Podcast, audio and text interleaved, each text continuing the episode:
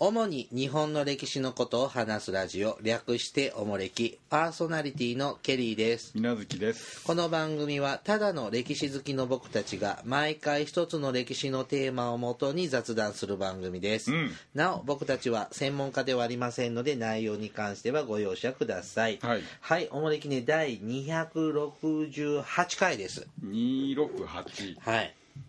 あの友達からねメールもらってねあ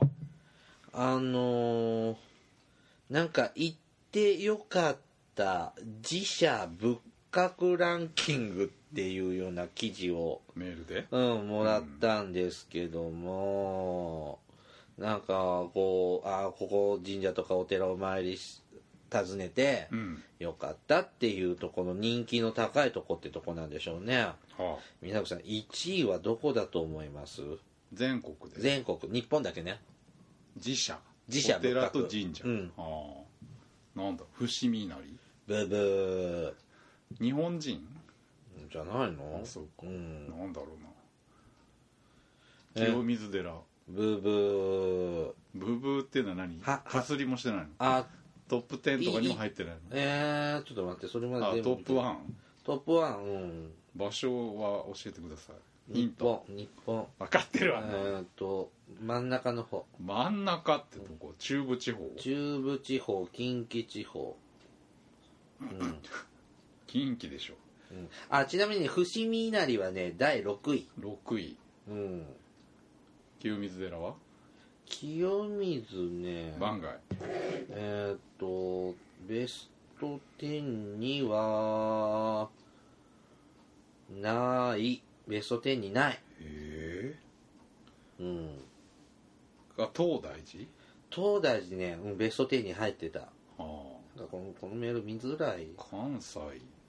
だよねえ今なんて言ったっけうん東大寺はねあ第4位ですね4う位んベスト3が出てきてないですね関西でしょいやベスト3関西あ1個関西関西じゃないのうんえ中部地方え中部 近畿地方あ伊勢神宮あピ1位がき伊勢神宮ああなんだかな、うんあで2位が高野山あ3位が厳島ああですってなななんなんていう題名やったっけえ行ってよかった自社仏行閣ってよかったうん、行ってみてよかったまあでも観光地として確立されてるああところですな三つとも行った高野山あれ吉野は高野山じゃないよ違ねういや高野山行ったことない、あそうん、何度も誘われるんだけあどー集合時間が早くてや 嫌なの、うん友達が高野山マニアでへえ大好きなんですよあ、そうなんだうん、高野山の大学に行ってたんだってああ小屋さんだよ、うんおーね、大好きなんですけどへえそんなにアピールされると僕は冷めてしまうのであー付き合ってあげないんかこの前のあれで台風で木が倒れて大変みたいですけどねああそう東北がもうねここの2018年はもう空も大地もいやー大揺大れ揺れねですな今年はあのー多分今年のほら流漢字大賞お関係のあこれそれっぽいん言葉なんか災いとかさあ災災害の災害の災かなってもう雨に地震に洪水にさそうやねもう暑さにさまあ平成最後になんか全 部檻が出出し切って新しい時代に行けるといいで新しす時代は良くなるんじゃないですねかはいさあえー、っと老中シリーズです老中の3、はいでこのなんで老中を取り上げようかって思ったのはですねはあーまあ今西郷どんを見ててねほあのー幕府側の人ってさううん慶喜ぐらいしか出てこないじゃないうん新選組とかは出てくるけどさうんそのでもあの大あの明治維新明治政府ができるまでは江戸幕府が日本の政治一応仕切ってたわけでしょ、うんでってことは、まあ、慶喜が何をやってようが家茂さんが大阪にいようが江戸にいようが、うん、一応幕府の機能ってあったわけじゃん。っそうですねてことは老中たちもいたわいるわけじゃん。もちろんでもああいうド大河ドラマとか見てると大体ペリーの来た頃の安倍安倍さんうん堀田さん井伊直弼さんあれ大老ですけど、がなんやかんややってるのが出てきて、うんそれ以降の幕府が江戸幕府が終わっちゃうまでの間の老中さんってほとんど見たことないなってまあ政治のね中心が京都に来ちゃうから、まあ江戸はちょっとね二の線になっちゃうもんね、だけど老中っていたんでしょうんなので江戸時代最後の老中ってうん誰だったのかなってのが気になった最初のきっかけなんですよはあで今日は江戸時代最後の老中を紹介しますへえ江戸幕府最後の老中でいいのかなでえーっと江戸時代大政奉還うん1867年の大政奉還のうん時に、その年に老中をやってた人ほ老中に就任してた人っていうのが松平うん康秀ううん小笠原長行長道長道ですか、うん長道で稲葉正国うん松平正忠うん酒井忠俊または忠遠うんと板倉和清勝清うんさんなんですってうん全然分かんなかったああでちょっとねうん、まあねうんであのウィキペディアでねはああの大河ドラマ徳川慶喜もっくんがやってたやつね吉信の時、うんはあはあえー西郷どんはさうん西郷さんとか、うん大久保さんの倒す側が、あのー主人公だから、うんまあ、もうそんな表立たないような老中とかもう出てこないわさ、うん登場人物として、うんだけど慶喜さんは幕府の人だからうんそっちだったらそれなりに一応幕府のね一番いい職業あのポジションのとこだからう、んやっぱ老中は出てくるだろうと思ってキャスティング見てたんですようんやっぱ出てますね今全員じゃないですけど、うんあのやっぱ小笠原長道さんとかは小笠原長道なんか有名人ですよ、うんで、あー出てるでももう記憶もないですからまあ、そんなベラベラ喋るような役じゃないでしょ、うちょい役うん、ちょい役だからは俳優さん見ても誰かさっぱり分かりませんでしたけど、あちゃんと取り扱われてるんだっていうのは分かりまし北た村克樹なんか結構大きい役だったでしょ、うんあの時あの人名前は忘れたけど、うんなのでちょっとそのねそういう人たちがどういう人なのかっていうのをちょっと紹介します、うんで、えー、と参考にしているのは、えー、と実業の日本社館、えー、とえ徳川15代を支えた老中大老の謎うんえー、と福田智弘さんが書かれた本を参考にしますであのーこの本にはね最後の江戸時代最後の老中をやってたえっ、と小笠原長道さんうん板倉勝清さん、うん酒井忠俊さんが紹介されていたので、 とその人を紹介します。はあはい、まず最初小笠原長道さんうんこの人はね1歳の時にお父様が亡くなりましたうんでお家存続のためですねほ他藩から養子をもらって、えー長道さんは廃人扱いにされたそうですうんどういう1歳じゃ家継いじゃダメなのああねえどういうあれなのかなそんなんじゃダメだからよそから養子もらって家をうん継いでもらってで長道さんはあ幼いから幼いっていうのもあるしうんでそれを廃人病人ちょっと精神障害扱いっていうことにして家を継がせなかったうんですってで、えーっと、やがてですね、長道さん大きくなったらですね、江戸に出て学問の道に励んでいたそうです。うん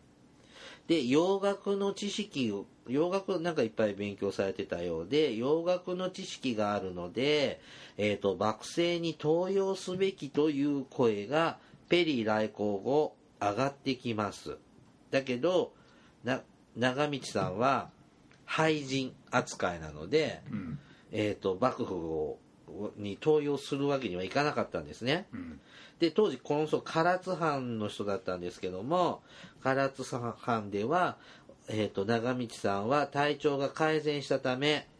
廃人扱いをやめて世継ぎにしてほしてほしいというふうに願い出るそうですうんで許可されましたうんこういう経歴が大人様にへーなるまでにこんなちょっとうん回り道というかしておりましたうんで外国語用取扱いに任じられて生武器事件などを担当したそうです、うんえー、と文久2年9月11日に老中になったそうですが、うんうん、生麦事件っていうとこれって薩摩とイギリスの話でしょそうですねこれ幕府もやっぱ噛むのあと賠償金の支払いとかは幕府が結局薩摩が払う薩藩が拒否しちゃったんで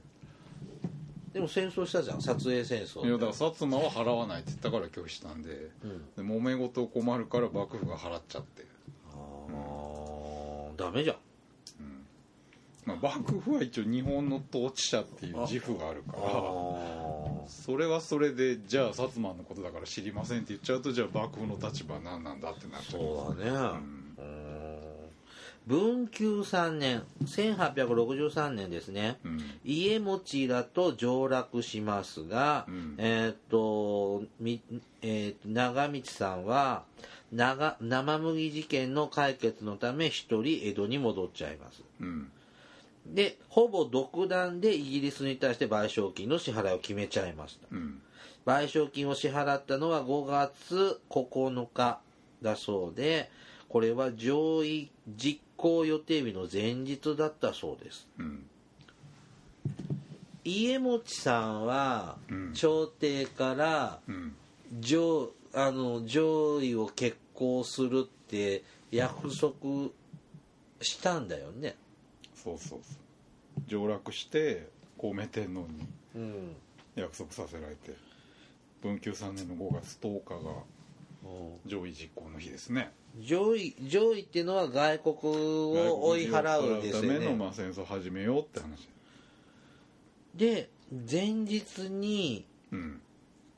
イギリスへの賠償金払ったでしょっていうのはこれどういう意味なのうんまあちょっと別の話なんじゃないあまたまたまってこたとまたまっていうかだから幕府は結局上位実行なんかやる気ないんで、うん、うん、そうですよね常習犯だけがやるわけじゃないですかうん結うん局下関でうん逮捕ぶっ放して、四四四国連合艦隊を、まあ、それはその後ですけ後どねですかそれやったやうん仕返しに四国艦隊に攻められるって話ですけどうんでこのさっきも言ってた生麦事件のイギリスのうん賠償金は小笠原さん一人でやっちゃったんだまあ、よだね、から彼は外務大臣的な立場で、うんおーでもいいの勝手にいやだからダメでしょダメ解任されるでしょはい。えっ、と、家持らは、えっ、と、約束の上位果たさないので、えっ、と、髪型にとどめ置かれました。うんえっ、と、す千数百名という兵士を乗せた幕府の軍艦が、えっ、と、その頃、上方へ向かいます。うん表向きは生麦事件の交渉経緯を将軍に報告するためなんですが実際は軍事力を持って尊王攘夷派に圧力を加え家持らを解放し江戸に帰参させることですうんでこれをやってしまって無茶なことをやって老中を解任させられましたってことですねうんなかなか派手なことやりますね結構ね独断専行の人ですおねーえーだこんな人よく老中になれた ねでも学識はあるから笠原長道はね結構いろいろやらかしてますねおーすごいねやっぱは廃人扱いされたトラウマがあんのか しら関係ないのかなでもねあの解任させられたんだけど、えっと1865年には再任してますうん結局彼のなんだろう知識とかそういうのは必要だったってことなのかな、かなえー戊辰戦争が始まると徹底して新政府軍と交戦し五稜郭の戦いまで参戦しますうんすごいねで陣頭指揮取ってたってことまあまあそうですねおー大名ながら最後までへえでこの戦争後はですね戊辰戦争後はほとんど人前に出なくなりましたうん明治24年に亡くなったそうですやっななんちゅうのその明治維新後江戸幕府側やった人でうんこうずっと有名人とか、ね、知事になったりとか慶喜さんなんかも知事になるじゃんあ慶喜はならないわうんあの吉さ家里かでもなんかお殿様もねやってた人なんかもなんかいい立場になってる人もいっぱいいるじゃんうんこの人はならなかったんだねいやここだ俗軍に走ってなった人はいないでしょいい立場にあうあんそうかそうかならずにやらずに黙ってそのね基準した人とかは幕府の人間でもあそっ貴か族か家族かとかになってるけどなあーダメなの、松平片盛とかもそうだけど基本ダメでしょあ松平片森さんも片森はだからもう息子に家督譲って息子がねあー大名として存続するけど本人は結局ダメでしょあそうあうん本、家柄として見るんじゃなく見る一応と俗軍大人様が自ら俗軍に入って許されるっていうケースあんまりないんじゃないあそうなんだうーんそうだねなんかそうやって言われたそそんなのは単純にイメージできるね、はいはい続いてね板倉勝清を勝清さんですねうんこの人は1862年に老中になりますが、うんえっと64年に辞職してますはいで第一次長州征伐には従軍してましたうんで1865年に老中にまた復職しています、うんえー第二次長州征伐の準備を進めていたそうですうんで大義名分もなく強行すべきでないと彼は主と主張しましたうん長州藩に譲歩を迫り戦争回避を図りますが失敗します長州征伐は実施され、えー幕府軍は劣勢のまま終わりますなんか今年のセゴドンを見ていると慶喜さんはうん長州やっつけに行くやっつけに行くって強くものすごく主張してた感がうんありますで西郷どんがなんか諭してるような場面とかこ第二次長州政党のう、うんうんうん感じですけどうん結局あの薩長同盟ができてなんやかんやっていうとこでしょこここの辺うんその時幕府側やだった板倉さんはやるべきじゃないって言ってたこんな人もちゃんといるんだねうんで聞き入れてもらえないんだねうんやっぱこれはまずこの時って慶喜は将軍じゃないんでしょ長州政党始まる時に家持ちがなくなっちゃうんで、あーうんちょうど狭間ぐらいですあねーはい。で、戊辰戦争が始まると、旧幕府側の人間として、新政府軍に相対し、五稜郭の戦いまで参戦します。うん、うん偉いね、この人も。そうねで、その後、東京に戻って自首をします。うん1872年に、えっと、斜面、罷免斜面赦免でいいね赦免されるまで禁錮禁刑務所にえ牢屋に入っていたんだへそうやねえでその後ですね1877年にはですね上野東照宮の士官主官神主さん天川さんにななるんだってうんはいえっ、と、明治22年にお亡くなりになりました。うん、変わってるね。何が徳川に、あ、でも最後まで徳川に仕えるってことか。東照宮の宮司さんになるってことは。松平片森もそうでしょあ、そうなの東照宮の宮司になるでしょあ、そう。なんか病弱で死んでってるったやん。八重の桜の時。片森うん。綾野剛。綾野剛やったっけ病弱で死んではいないでしあ、そうなょ、の病弱だけど、うん、なんかそんなんで、あ、死んじゃったんだってイメージだったけど。へえ、上野東照宮って、東京の上野そうそうそう寛永寺のお隣なんかあ、あるんですか。へえ。ちなみにですね、この、板倉勝清さんのおじい様は松平定信なんだって。そうそう養子に入ってるからね白河藩主からうん。この備中松山藩の養子に入ってるんで板で板倉になってる板の。倉姓うんもともとだから松平定信の孫でしょ、うんおじいちゃんなの、うんえそんなになんか松平さんなのでだいぶあでもいやもう完成期だからもうだって19世紀か、あーはいはいはいあそう100年もないでしょ、うんそうですねはいだから勝清は最後まで行っちゃうんですああ家臣なんかはね結構松山藩日中松山藩なんかちっちゃい大名なんで、うんそんなそこまで幕府に尽くしたって何もしてもらえないよって言うんだけどうん彼はやっぱほら定信の要するに将軍のひ孫なひひ孫かそうなの直系の子孫なんで松平さんなどは定信はだってあるじゃないおじいちゃんが吉宗でしょ、あそうなん、うん、誰の子供お父さんえ慶喜の子供、えーたやす一つなんだっけ、うん、御三教御の三教でしょのうんだか流れを組むんだ。そうそうああらその血がやっぱり最後までいっちゃうんですね、大変ですね。治水害っていうのはね。はい。さ、三人目。はい酒井忠俊。忠俊はい。この、忠はあの、忠義の忠だけど、俊ってこれ難しい字だね。トーンみたいなやつですうねん。1867年、うん隠居した兄に譲られ姫路藩主になり、えー、とその年の12月に老中に任じられますうん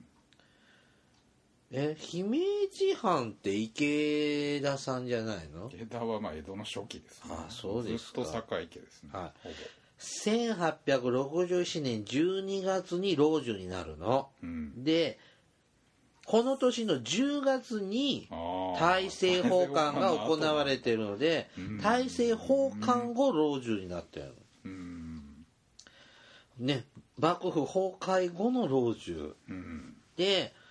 ここで老中っていうのはそもそもっていう話で、うんそもそも老中というのは徳川家を支える重臣なわけですよ。うんなので、えー、とだから徳川家宗家の側近中の側近という意味合いが強い老中なんだね。あーだからせい幕府が安定してる時は国全体の政治もうんやってたけど、この忠俊さんの場合は徳川家を支えるまあだから最後のそうやね徳川家を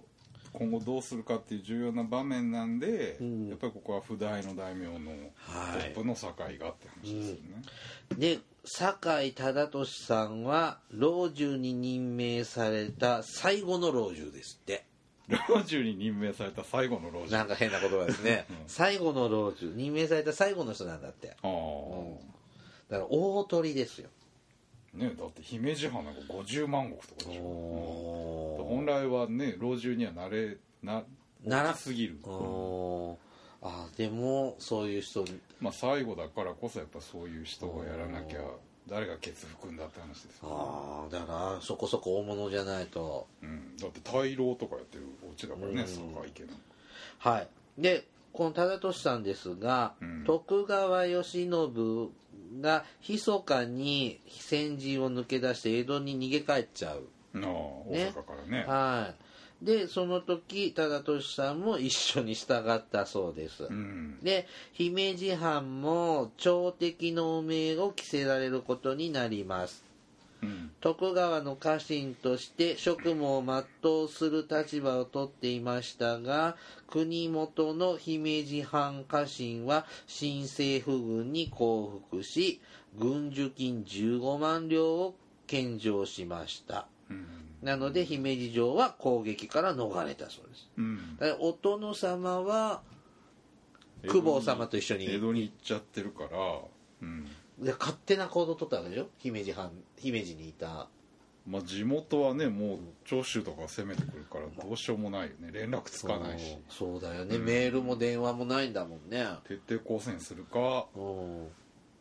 やめるかですよでやめたんだやめこうたあっさりこう、うんでおかげで今あのまあまあ国宝そうですねがうん世界遺産の姫路城がうん残ったんですね、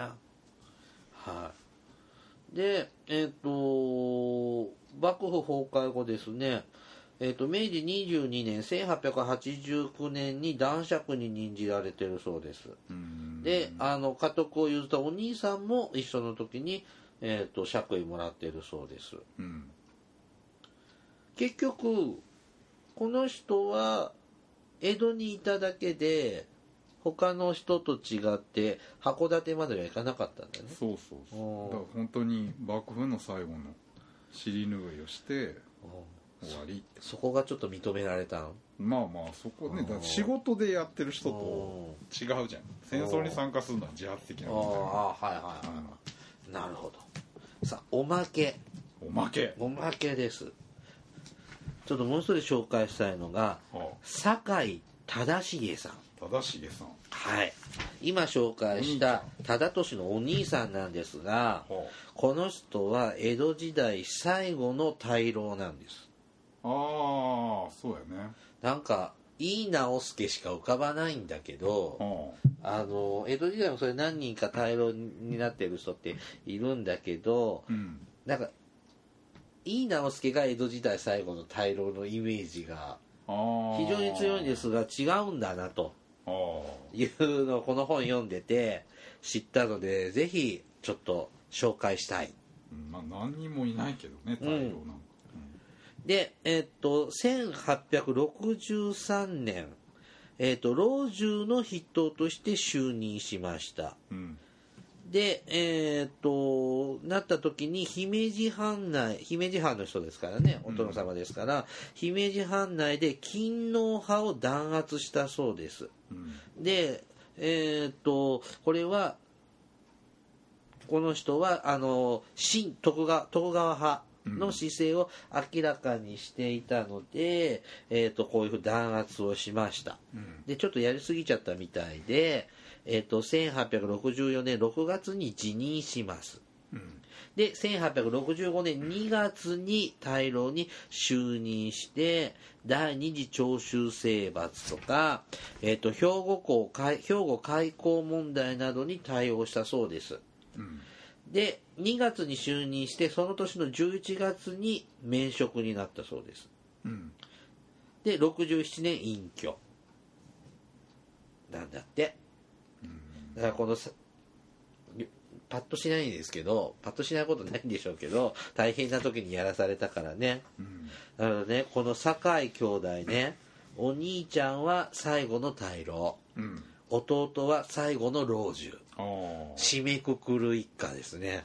まあね坂池っていうのは本当に不代の中の不代ですから不代ですよねまあふさわしいといえばおーふさわしいです歴史的にはねうんでもそれをやらされてた当時はしんどかったでしょうねでしょうけどねでもやっぱこれも引き受けざるを得ないんじゃないのおー他誰もできないでしょでも慶喜さんも信頼してるから慶喜家持ちも信頼してるからやっぱ振ってくんだよねうんうん誰でもいいってわけじゃないしねねえそれなりのちゃんとやっぱ力量とかうん50万両の国ちゃんとお収めてたわけだからね50万石かそうそううそんうねえでも井伊直弼ほど知名度ないねあああまあ正しげぐらいはチラチラ出るけどね本当か初めて知ったああそおうう最後のね大老で、うんうんで他にも大老っていうのはいろんな方が10人ぐらいなってるんですよねっていうのもあるんだけど、なんかそれもやろうかなと思ったけどあんまり面白くななかったんで僕的に、うん、もうそこはちょっとやりますあげませんでしたうんでも大老ってなんか大変な時代のその南極な時にうんこう任命されるってイメージがあるけど、うんでも大変な世にも大老っていたんだよね。うんまあまあってそうやねだからこれ綱吉の時とかさうん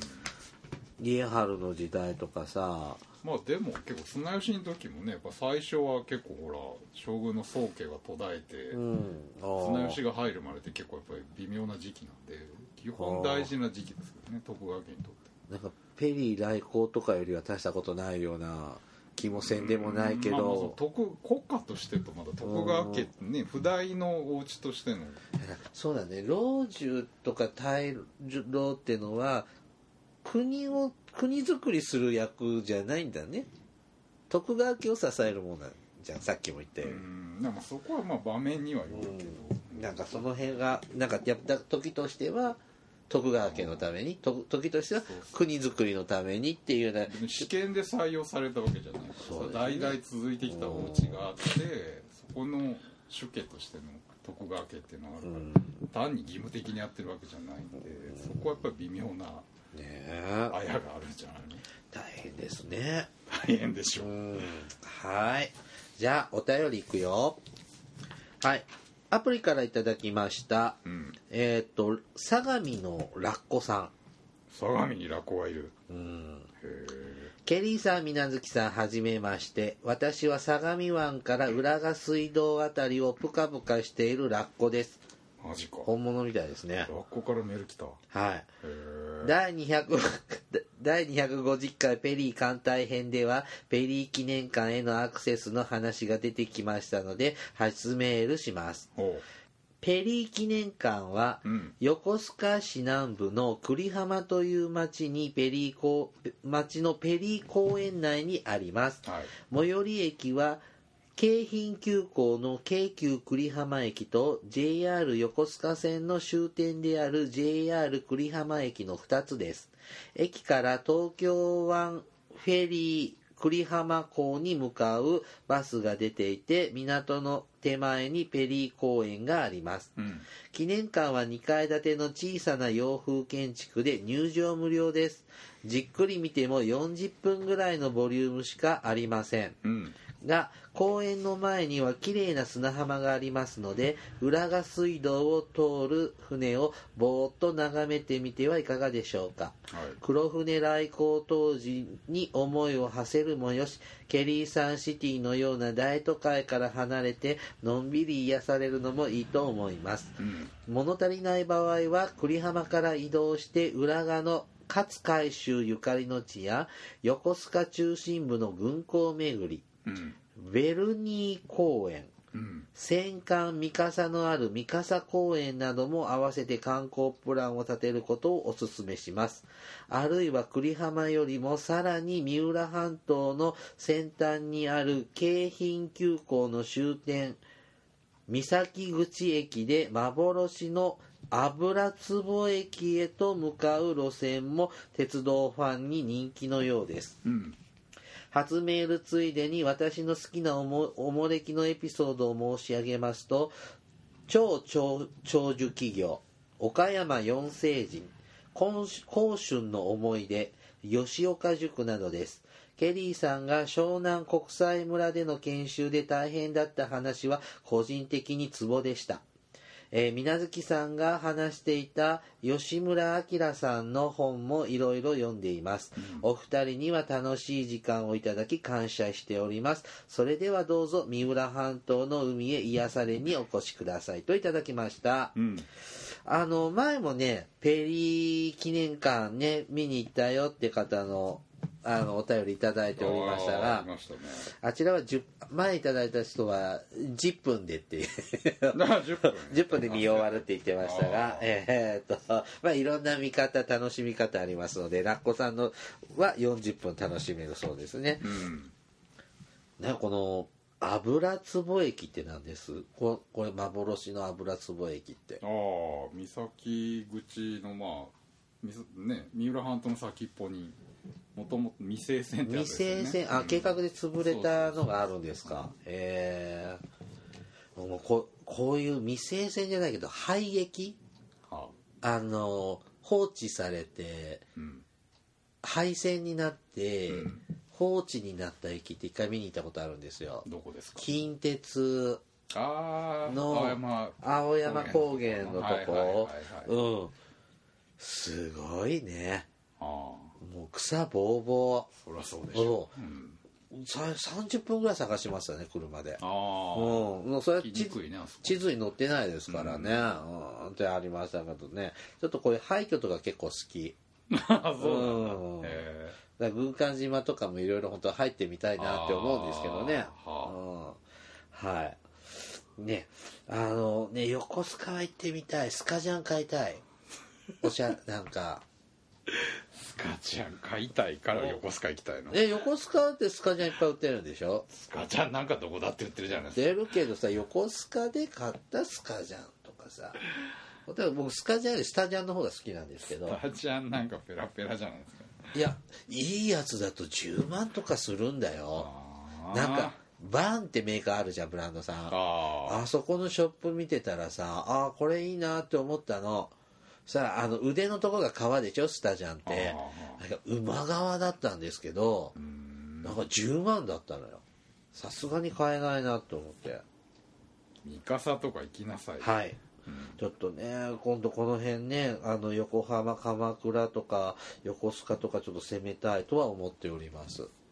うんはいありがとうございますだいぶ違うけどね場所がね、でもあの辺では三浦半島だったあの辺だってかなりりでも線路的にせ線路的にくっついてるじゃん全道的にうん一回じゃ行けないと思う行けないね2泊3日ぐらいでねと、うんはいさあ続いて湊さんからいただきました港はいケリーさん、みなずきさん、海坊主さん、こんにちは。えっ、と、暑い日が続きますが、おかわりありませんか前回は、美作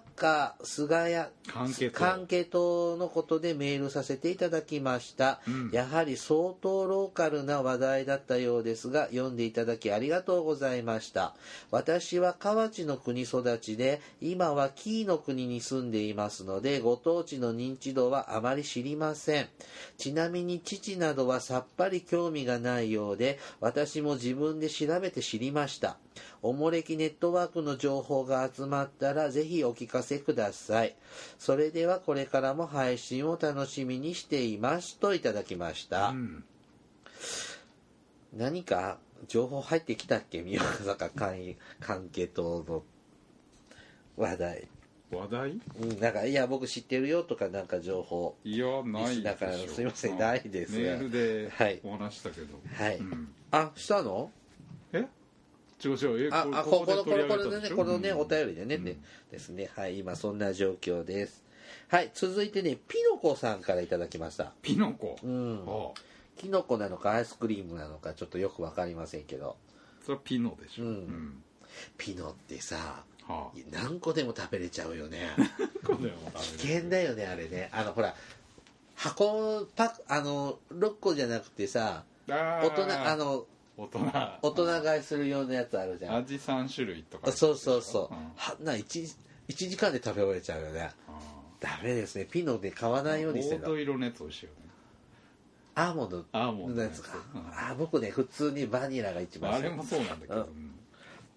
やっぱハートがあると嬉しいねあはいあ当たりねあれ昔エスキモーって会社だったよねピノっそてうだったっけ今何なのグリコか森永じゃないそうだったっけううんんはいピノコさんからです。うんケリーさん、みなずきさん、こんにちは。万葉集の会を拝聴しました。以前から万葉集の歌は素敵だと思っていたのですが、食事という切り口での歌は初めて聞きましたので、大変面白く、ますます興味を持ちました。そんなに昔から、うなぎが需要に良いと認認識されていたなんてびっくりしました。ぜひ他の切り口でも紹介していただけると嬉しいです。よろしくお願いします。遅くなりましたが、おもれき250回おめでとうございます。仕事をしながら5年もの間休まず続けていられること、本当にすごいと思います。これからも楽しみにしていますので、お体に気をつけて頑張ってくださいといただきました。うん万葉集の回ね、なかなか評判よりいいですね。そうですか、うん。なんか面白かったよっていうのを声聞きましたね。うんうん、またなんか他にどんなのがあるんだろう乗り物編とか、乗り物うん、家電編とか家電って何なんかなんかさテレビとかいい加減なこと言わ ないでくれこんなで明かりの方がいいねとか家具とかそういうのみたいひなどいねいろんな切り口ですよやっぱい万い葉周辺はなんかの前前段の話がなんなんかひどくてなんだったっけなんだろう前切り切り、ま、なんだっけ前置きの話が万葉集と全然関係ない話だってあーうんいま、未だに忘れてないですよ、僕覚えてなうん、 いうん何の話したっけ忘れたけどひどかった、 そうとてもこうユーモラスなうんそういう問題じゃないあそうですかいや面白いとか面白くないじゃん、うんはい、今日ここまでにしますね。はい。えー、おもれきではですね、リスナーの皆様からのお便りを募集しています。あの時代に行ってみたい、あの人に会いたい、おすすめの歴史漫画や歴史小説、大河ドラマなど、歴史ドラマや映画の思い出や感想、戦争の体験談など、他にもいろいろとお便りテーマがあります。詳細はおもれきのブログをご覧ください。番組へのお便りは、E メールまたは Twitter のダイレクトメールでお送りください。メールアドレスは、メールアットマークおもれき .com。Twitter はひらがなでおもれきと検索してください。はいえーおもれきアプリが Apple Store で無料配信されています。過去回から最新回まで聞くことができます。また YouTube では過去の回を配信しております。こちらでもおもれきをお楽しみください。うんではまた、ポッドキャストでお会いしましょう。さようなら。さよなら